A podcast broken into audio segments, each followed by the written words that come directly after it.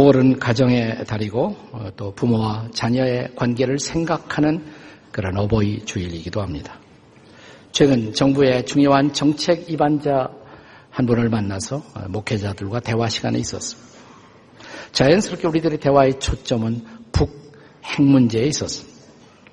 그러나 그분이 한참 얘기하시다가 실상 북핵 문제보다 더 심각한 우리 국가의 미래에 대한 문제가 있습니다.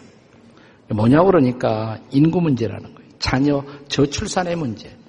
이것은 북핵 이상으로 우리 국가의 미래를 좌우하는 중요한 문제인데 제발 목사님들이 아, 인구 문제 해결에 앞장서 주십시오라는 아주 심각한 부탁을 받았습니다. 만일 지금의 증가율로만 간다면 앞으로 불과 10년이 지나지 않아 한국의 모든 경제의 성장 동력은 현저하게 떨어질 것이라는 그런 우려를 함께 나누었습니다. 근데 사실 이러한 문제를 해결하는 일에 저는 그리스도인들이 누구보다 앞장설 어, 사람들이라고 생각합니다. 성경을 열면 창세기에 하나님이 인간을 창조하고 제일 먼저 주신 명령이 생육하고 번성하라가 아니겠습니까? 우리가 이 명령 앞에 순종한다면 상당 부분 그리스도인들이 역사의 소망이 될 수가 있습니다. 얼마 전 제가 참석했던 유학생을 돕기 위한 코스타 수련회 모임에서도 인구 문제가 어, 화제가 되었어요. 근데 한 강사님이 그런 인구 문제 차원에서 본자는 한국의 가장 애국적인 기업이 뭔 줄 아느냐고. 뭐냐 그러니까 이 가장 애국적인 기업이 미래 에셋 증권이라는 거예요.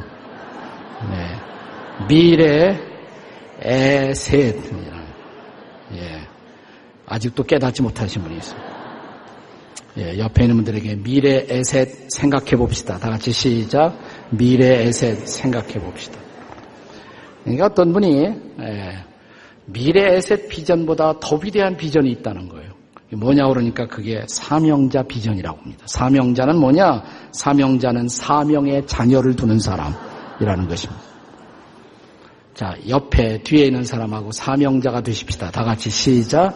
사명자가 되십시다. 여러분이 안 되면 여러분 자식들이라도 하면 돼요. 다 사명자를. 예.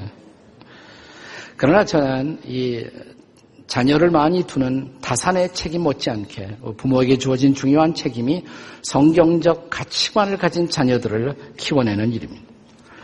우리 부모가 얼마나 자녀를 잘 키웠느냐는 것은 자녀들이 부모를 향하여 어떤 태도를 갖고 있느냐를 보면 되죠. 그것이 중요한 저는 어, 가치관의 기준이 될 수가 있다고 생각을 합니다. 오늘 우리가 함께 읽은 성경 본문에 보면 바울 사도가 우리 그리스도인 자녀들이 부모를 향해서 가져야 할 태도를 가르칩니다. 자녀들이 부모를 향해서 꼭 기억해야 할 두 가지 법이 있다고 말합니다. 또 한 가지 복음이 있다고 말합니다. 두 가지 법, 한 가지 복음. 뭘까요? 두 가지 법. 첫째는 자연법이라고 할 수가 있습니다. 자연법. 에베소서 6장 1절은 바로 이 자연법을 설명하고 있습니다. 다 함께 같이 읽겠습니다. 시작. 자녀들아, 주 안에서 부모에게 순종하라. 이것이 옳으니라. 이것이 옳다. 이것이 당연하다. 혹은 이것이 자연스럽다. 그래서 이 명령을 가리켜서 자연법, natural law 이렇게 부르는 것입니다. 부모 순종을 가르치지 않는 문화가 있을까요? 부모 순종을 가르치지 않는 종교가 있을까요? 네. 부모 순종은 인류의 가장 보편적 가치라고 할 수가 있습니다. 그래서 이 가치를 반하는 범죄를 가리켜서 우리는 인륜을 범한다, 천륜을 범한다 이런 얘기를 해왔어요. 제가 좋아하는 이야기를 한 번 더 들려드리고 싶어요. 이조 시대 효종의 이야기입니다. 효종이 어느 날 민정 시차를 나갔습니다. 근데 가다 보니까 길가에 어떤 청년이 아주 늙어 보이는 팔순 이상 된 노모를 업고 땀을 뻘뻘 흘리고 있는 모습을 봤습니다. 그래서 무슨 일로 이렇게 노모를 입고 나왔는가? 임금님이 물었습니다. 청년이 대답하기를 예, 저희 어머님의 평생 소원이 임금님의 용안을 우러러 뵙는 것이어서 제가 멀지만 십리길 멀다 않고 제 어머님을 업고 왔습니다. 이야기를 들은 임금님은 고개를 끄덕이면서 그 효성이 효심이 기특하다 후한상을 내리라 상급을 내렸어요. 그 소식이 그냥 동네에 쫙 퍼졌습니다. 그러자 그 동네에 살고 있는 불효자 하나가 얼른 싫다고는 자기 어머니 들쳐왔고 어, 길 옆에 나와서 또 서 있습니다. 임금님 행차길에 나와 서 있는 거 지나가다 보고 임금님이 똑같은 질문을 했어요. 청년은 똑같은 자기가 들은 대답을 했다고 합니다. 저희 어머님이 하도 하도 임금님 뵙고 싶어서 어, 저는 심리도 더 되는 길에서 모시고 왔습니다. 네. 그러자 그 다른 그 동네에 사는 다른 사람 하나가 갑자기 툭 튀어나오더니 임금님 통척하옵소서 저놈은 우리 동네 소문난 불효자입니다. 상금의 눈이 오도 저렇게 나와서 거짓말하고 있습니다. 자, 이제 꼼짝없이 그 사람은 투옥감이라고 생각을 했습니다. 임금님이 빙그레 웃더니 역사의 회자되는 유명한 말씀을 하셨어요. 그래, 그런가. 그러나 효도는 흉내라도 내는 것이 아름다운 일이 아니냐? 이놈에게도 후한 상을 내릴지어다. 얼마나 명언이에요, 여러분. 생각해 보세요. 효도는 흉내라도 내는 것이 아름다운 일이다. 저는 오늘 효도를 흉내라도 내는 아름다운 사람들이 많아지는 우리 사회가 되었으면 좋겠습니다. 네. 이런 자연스러움이 회복되고 양심이 회복되는 사회, 그것이 바로 아름다운 질서 위에 세워진 축복된 공동체의 모습이 아니겠습니까? 이것은 자연의 순리, 자연법인 것입니다. 그러나 성경은 동시에 또한 둘째로 이 법이 하나님의 법이라고 가르칩니다. 자연법일 뿐만 아니라 하나님의 법, divine law라고 가르치고 있습니다. 에베소서 6장 2절이 그것을 가르칩니다. 같이 읽겠습니다. 에베소 6장 2절 시작. 내 아버지와 어머니를 공경하라. 이것이 약속 있는 첫 계명이니. 어떤 분은 얼른 반문하기를 부모를 공경하라, 아버지 어머니를 공경하라. 그거 십계명 중에 다섯 번째 계명이 아닙니까? 어째 첫 계명이라고 했을까요? 근데 모세가 시내산에서 십계명을 받을 때 이 십계명은 본래 두 개의 돌판에 나누어져서 기록되었습니다. 첫 번째 돌판에 제1계명부터 4계명까지 그리고 두 번째 돌판에 제5계명부터 10계명까지가 기록된 것입니다. 첫 번째 돌판은 1계명서 4계명까지는 인간이 하나님을 향해서 지켜야 할 계명. 그런가 하면 다섯 번째부터 열 번째까지는 사람과 사람 사이에서 지켜져야 할 계명. 그런데 이 두 번째 돌판의 첫 번째가 내 부모를 공경하라. 그러니까 사람과 사람 사이 지켜질 계명 가운데 첫 계명이라는 것이에요. 이게 첫 계명. 그런데 본문은 또 첫 계명 앞에 약속 있는 첫 계명이라. 이 계명 계명에는 특별한 축복이 약속되어 있다는 것입니다. 그 다음 절에 나와요. 네가 잘 되고 땅에서 장수하리라라는 특별한 약속이 첨부되어 있기 때문에 약속된 첫 계명이다. 이렇게 말씀한 것입니다. 그런데 순종하라. 여기서 끝나지 않고 공경하라. 이것을 덧붙인 이유는 어디에 있을까요? 두 가지는 어떤 관련이 있을까요? 순종하라는 것은 좀 외적인 태도를 강조하는 말이 아니겠습니까? 좀 더 피상적인 약속, 어떤 계명이라고 할 수가 있어요. 그런가 하면 공경은 좀 더 깊숙한 마음의 태도를 더 강조하는 단어가 공경이겠죠. 근데 순종을 잘 생각해 보시면 우리가 아무리 그리스도인이라도 부모에게 순종할 수 없는 계명도 있습니다. 순종할 수 없는 것들도 있어요. 예를 들어서 뭐 그런 부모가 없겠지만 그래도 있을 수는 있죠. 어느 날 자녀에게 거짓된 증언을 요청했다고 하십시다. 내가 그리스도인이라면 거짓말 할 수 없잖아요. 거짓 증언할 수가 없잖아요. 네. 그래서 오늘 이 순종하라 앞에는 단서가 붙어 있어요. 주 안에서 순종하라. 예를 들어 부모가 자녀에게 예수 믿지 말아라. 그럼 그건 순종하기 어렵잖아요. 왜냐하면 하나님께 대한 부모보다 더 높은 하나님에 대한 그 순종은 더 중요한 것이기 때문에 예. 그래서 여기 순종하라 그러면서 그 앞에 붙어 있는 단서가 주 안에서 순종하라 하는 것입니다. 그러나 공경은 이것을 뛰어넘어서 모든 사람들에게 요구되는 가치. 즉 모든 사람이 정말 마음의 깊은 곳으로부터 부모를 향해서 드려야 할 태도가 바로 공경의 태도가 아니겠습니까? 이것은 그냥 부모의 말을 따르는 여기를 지나가서 부모의 마음을 기쁘게 하고 부모의 마음을 알아들이는 태도 이것이 바로 공경이 아니겠습니까? 이런 공경은 우리가 좀 더 성숙한 사람이 아니고는 아, 따라가기가 어려운 그런 계명이겠죠. 그러나 성경은 거기까지 나아가는 자녀들, 아, 공경까지 할 수 있는 자녀들, 이러한 자녀들에게 특별한 축복을 약속한 것입니다. 3절에서 그래서 내가 잘 되고 땅에서 장수하리라라는 축복을 약속하는 것입니다. 그런데 중요한 것은 과연 저와 여러분이 정말 자녀로서 우리 부모들에게 그런 순종을, 그런 공경을 바쳐오는 삶을 살았느냐는 거예요. 정직하게 말하면 우리 모두가 다 불효자들이 아니겠습니까? 우리는 모두 부모에게 순종하라는 자연법도 어기고 또 부모를 공경하라는 하나님의 법도 깨뜨린 죄인들이 아니겠습니까? 그런데 감사한 것은 바울 사도가 이 두 가지의 법만을 가르친 것이 아니라 한 가지 복음을 먼저 우리에게 가르쳐 주셨다는 것입니다. 사실 에베소서 이 5장과 6장 두 개의 장이 바로 가정을 향한 모든 명령들을 함축하고 있는 장입니다. 에베소서 5장, 6장에 보시면 아내들아, 남편들아, 자녀들아, 부모들아 이게 5장과 6장에 걸쳐 어, 가르쳐집니다. 그런데 에베소 5장이 딱 시작되면서부터는 먼저 일단 복음이 먼저 강조돼요. 그 복음이 뭘까요? 네.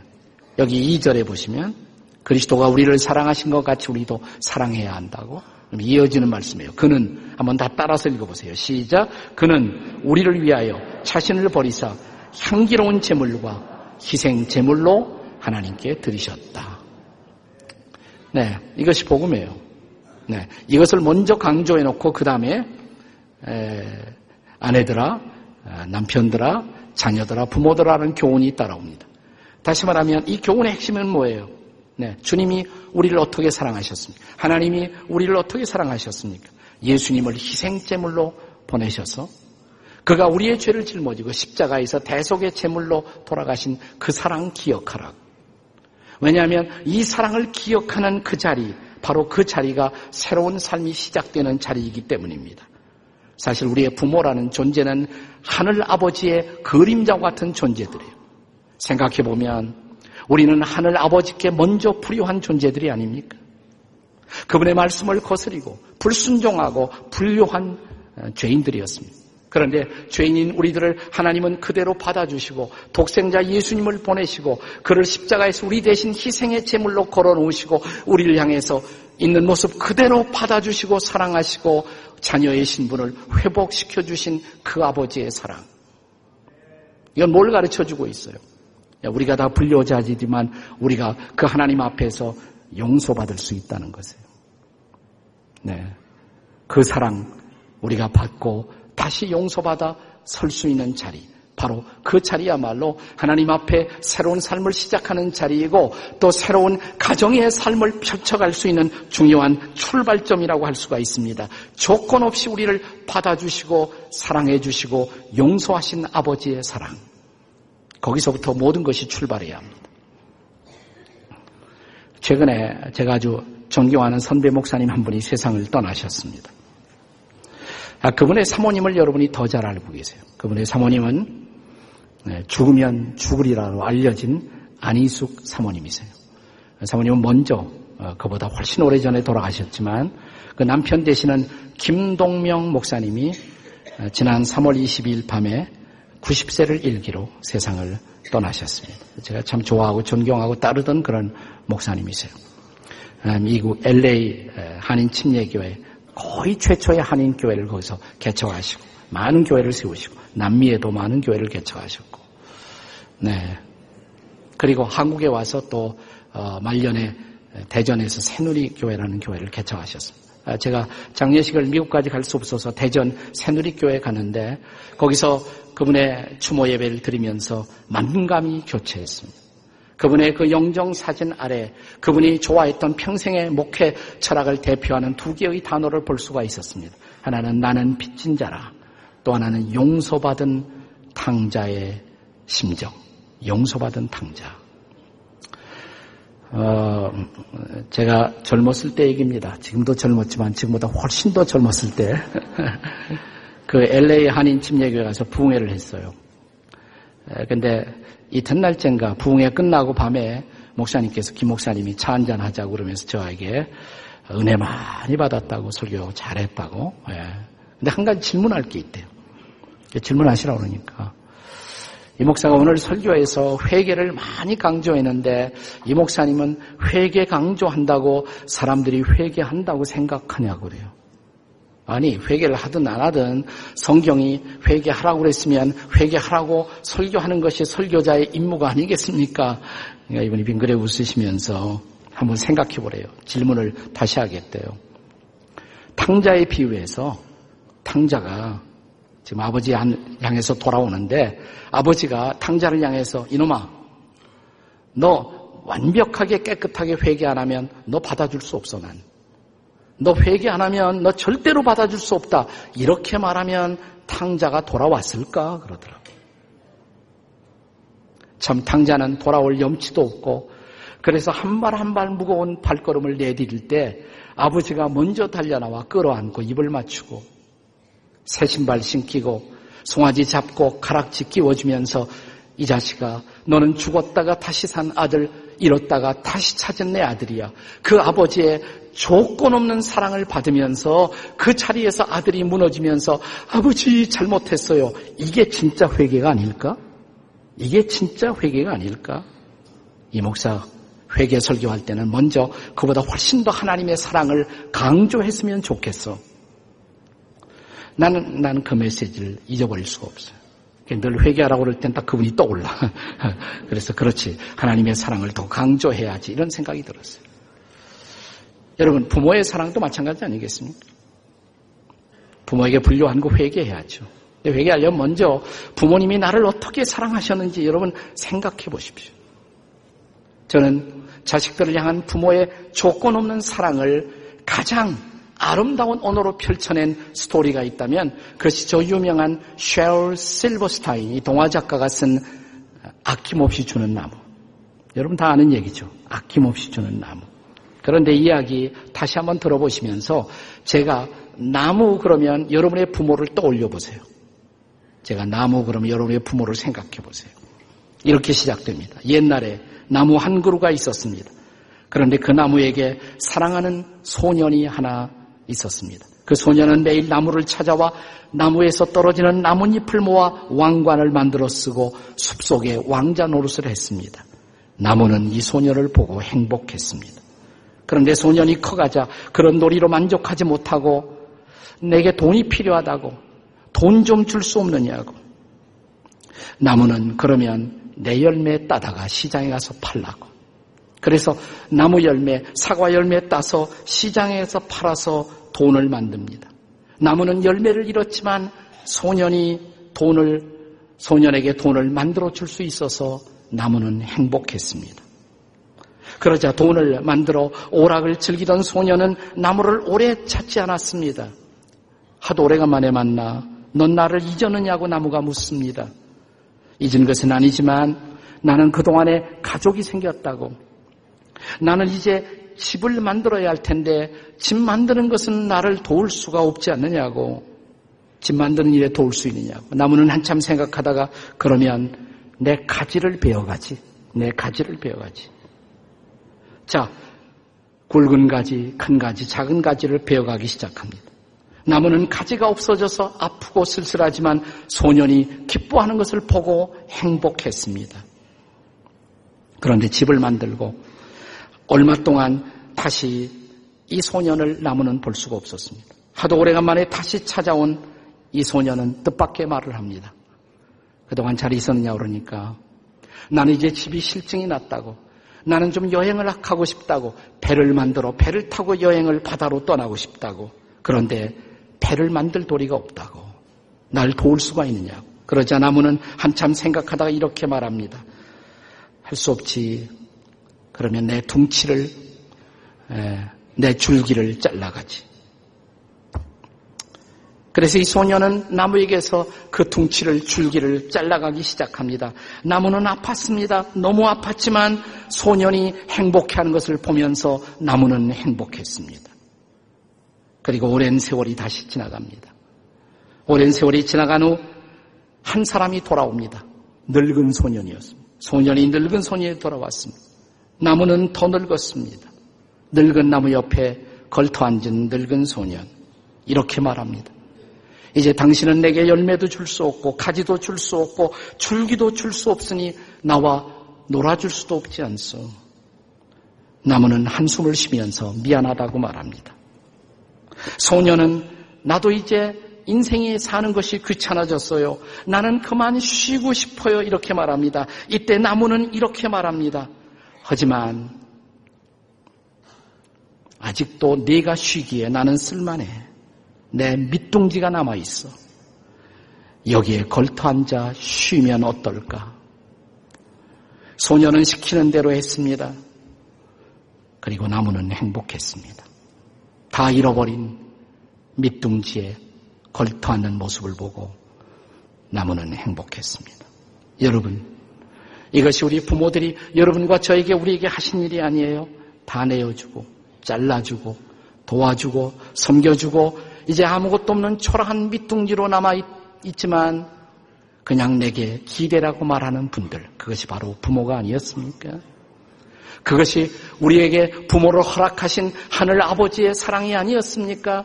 우리에게 내어주고 우리를 용서하고 용납하기 위해서 자기 아들을 십자가 나무에 걸어놓고 거룩한 피를 흘리게 하시고 그렇게 나를 용서하시고 용납하시고 받아주시면서 나에게 이렇게 말씀하시는 초대하시는 그분 수고하고 무거운 짐진 자들아 다 내게로 오라 내가 너희를 쉬게 하리라. 이것이 하늘 아버지의 사랑이 아닙니까? 이것이 바로 하늘 아버지께서 우리에게 내어주신 우리 아버지가 우리 어머니가 우리에게 보여주신 그 사랑이 아니었습니까? 셀버스타인이 준 이야기 하나만 더 들려드릴게요. 이건 아낌없이 준 나무만큼 알려진 이야기는 아닙니다. 모르실 가능성이 많아요. 신나게 소리 지르다가 라는 시 하나가 있어. 역시 실버스타인의 시입니다. 신나게 소리 지르다가 높은 나무 가지에 대롱대롱 매달려 흔들거리니까 너무 신나고 재미있어 마음껏 소리 질렀지. Wow! 하지만 어느 날 나는 폭탄처럼 나무 아래로 떨어졌지. Wow! 신나게 외치던 내 입에서 이런 소리가 나왔어. 마음. 와우를 뒤집으면 마음이 돼요, 마음. 신나게 놀 때, 나는 어린 시절 부모의 앞에서 신나게 놀 때 내게는 와우라는 함성이 있었지만 마음은 없었습니다. 나무에서 떨어질 때, 상처받을 때, 아플 때 우리는 마음하고 불렀습니다. 엄마 하고 불렀습니다. 그분은 우리가 신나게 놀이하고 있었을 때 우리에게 잊혀진 존재였지만 우리가 아프고 우리가 힘들 때 그러나 우리가 이렇게 불러줄 수 있었던 그분들 마음, 대 아빠, 엄마 컸지만 너무 힘들 때 아직도 새어나오는 신음 같은 이 소리 오늘 우리가 다시 한번 불러보고 싶은 그 이름 아버지 어머니 어머니 힘들어요. 아버지 힘들어요.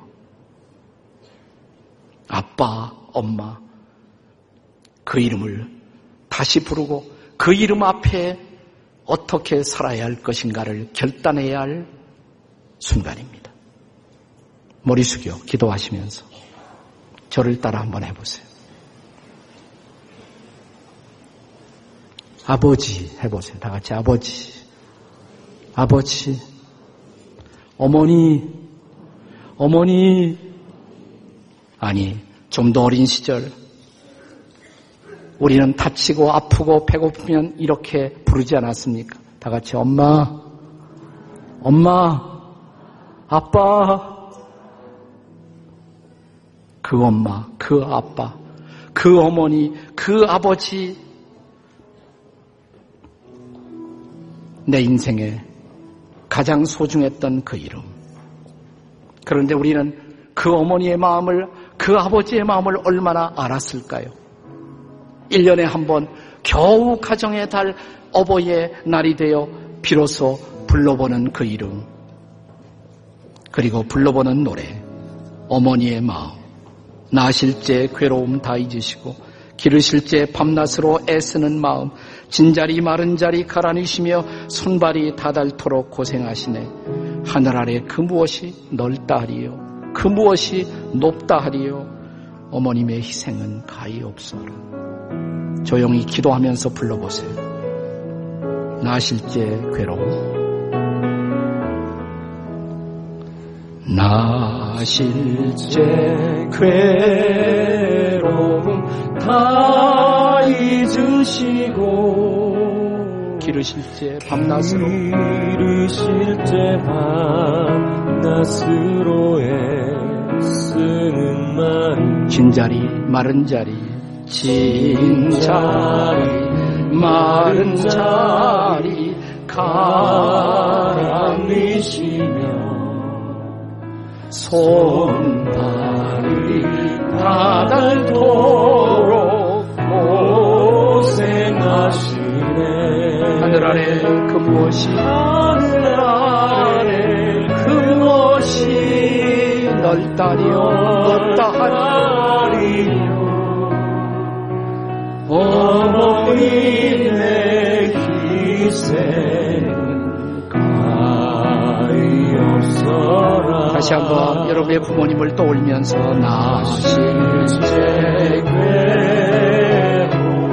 나 잊으시고 기르실 때 밤낮으로 기르실 때 밤낮으로 애쓰는 마음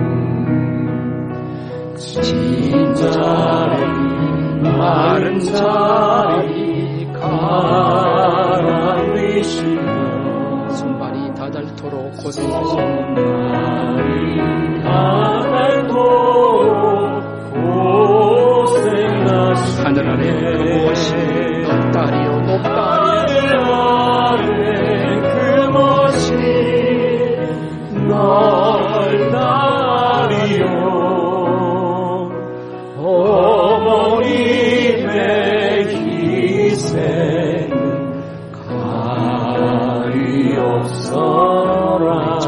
조용히 하밍하겠습니다. 음. 그 어버이는 지금 나에게 별로 해줄 것이 없는 어버이일지 모릅니다.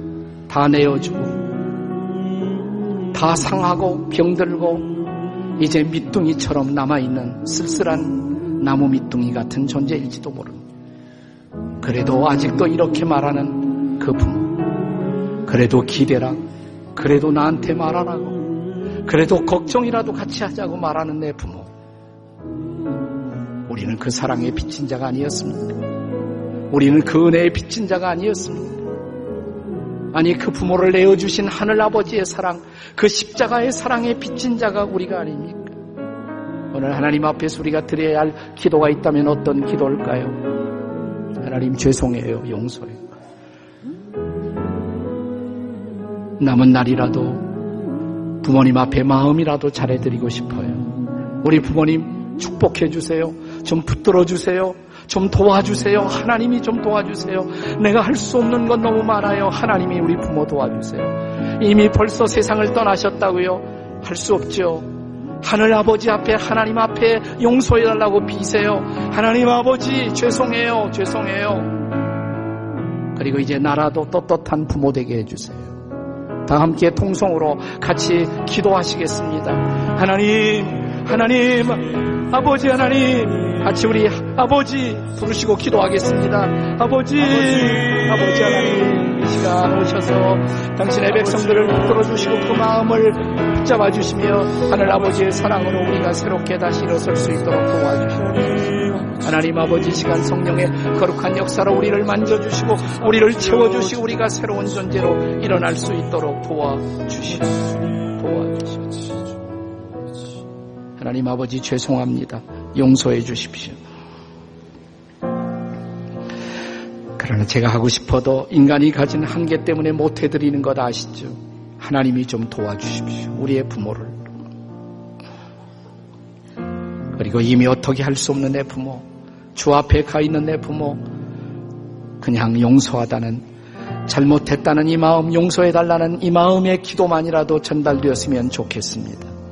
하나님 우리를 용서해 주시고, 우리를 새롭게 하시고, 다시 주의 말씀 붙들고, 십자가 앞에, 하나님 앞에 서는 오늘이 되도록 도와 주시옵소서.